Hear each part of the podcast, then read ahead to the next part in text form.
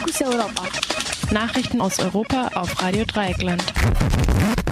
Und wir kommen zu den Fokus Europa Nachrichten am 9. Oktober 2018. Zunächst der Überblick. Erdogan fordert Beweise dafür, dass verschwundener Journalist das Konsulat Saudi-Arabiens wieder verlassen hat. Türkische Journalistin festgenommen. Zweiter Tatverdächtiger im Fall Skripal soll ebenfalls Geheimdienstmitarbeiter sein. RWE muss Braunkohleförderung bei Hambach drastisch zurückfahren. Und nun zu den einzelnen Themen. Erdogan fordert Beweise dafür, dass verschwundener Journalist das Konsulat Saudi-Arabiens wieder verlassen hat. Während eines Besuches bei Viktor Orban in Ungarn hat der türkische Präsident Tayyip Erdogan von Saudi-Arabien Beweise dafür verlangt, dass der verschwundene Journalist Jamal Khashoggi das Konsulat Saudi-Arabiens in Istanbul wieder verlassen hat. Khashoggi hat am Dienstag vor einer Woche das Konsulat aufgesucht, um Papiere für seine Hochzeit abzuholen. Seine Verlobte sagte, sie habe zwölf Stunden vor dem Konsulat vergeblich auf ihn gewartet. Saudi-Arabien behauptet, Khashoggi habe das Konsulat wieder verlassen. Einen Beweis konnte das Konsulat jedoch nicht vorlegen, da angeblich an diesem Tag alle Überwachungskameras defekt waren. Verschiedene Medien berichten, sie hätten von einem hohen türkischen Polizisten erfahren, dass Khashoggi im Konsulat ermordet und seine Leiche zerstückelt wurde. Mittlerweile hat die Türkei von Saudi-Arabien offiziell das Recht gefordert, das Konsulat zu durchsuchen.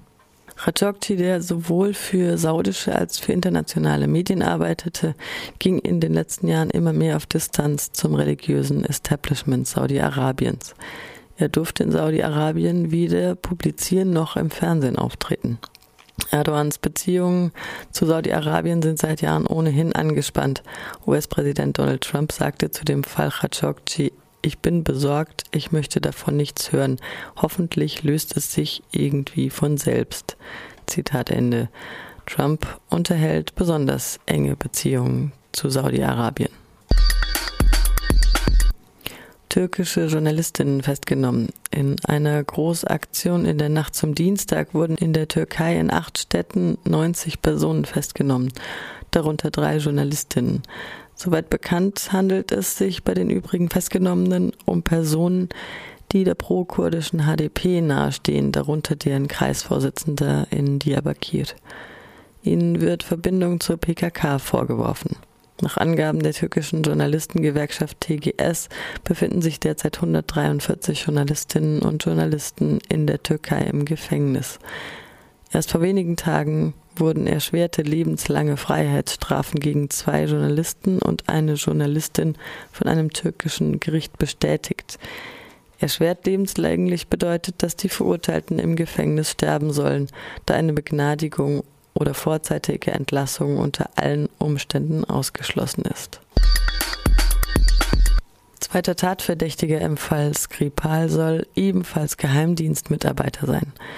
Das Recherchenetzwerk Bellingcat und der russische Blog The Insider behaupten, auch die wahre Identität des zweiten Tatverdächtigen im Fall Skripal zu kennen. Der übergelaufene ehemalige russische Agent Sergei Skripal und seine Tochter Julia Skripal wurden im März diesen Jahres in Salisbury Opfer eines Anschlags mit Nervengift. Beide überlebten. Zwei angebliche russische Touristen werden für den Anschlag verantwortlich gemacht.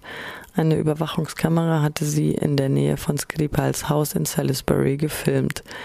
Beide Männer erschienen später im russischen Auslandssender Russia Today und gaben an, Touristen zu sein. Die britischen Behörden gehen jedoch davon aus, dass sie bei ihrer Einreise und im Fernsehen falsche Namen gebraucht haben. Nachdem bereits der erste angebliche Tourist als Mitarbeiter des russischen Militärgeheimdienstes GRU enttarnt wurde, soll nun auch der richtige Name des zweiten Mannes feststehen. Es soll sich um den Militärarzt Alexander Mischkin handeln.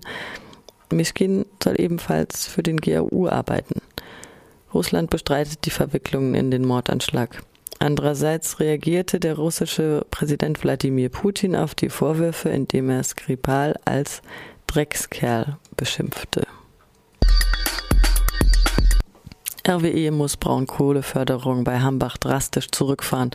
Wie ein Sprecher des Energieversorgungsunternehmens RWE erklärte, wird der Konzern den Tagebau von Braunkohle bei Hambach um 10 bis 15 Millionen Tonnen im Jahr zurückfahren. Derzeit werden 40 Millionen Tonnen gefördert. Grund ist das Urteil des Oberverwaltungsgerichts Münster, wonach RWE den Hambacher Forst so lange nicht roden darf, bis im Hauptsacheverfahren geklärt ist, ob der Wald zum Erhalt bedrohter Tierarten unter Naturschutz zu stellen ist. Durch die Drosselung der Produktion möchte RWE die Zeit hinauszögern, bis die Abbruchkante das strittige Waldstück erreicht hat. Dann müssten die Bagger ganz abgestellt werden.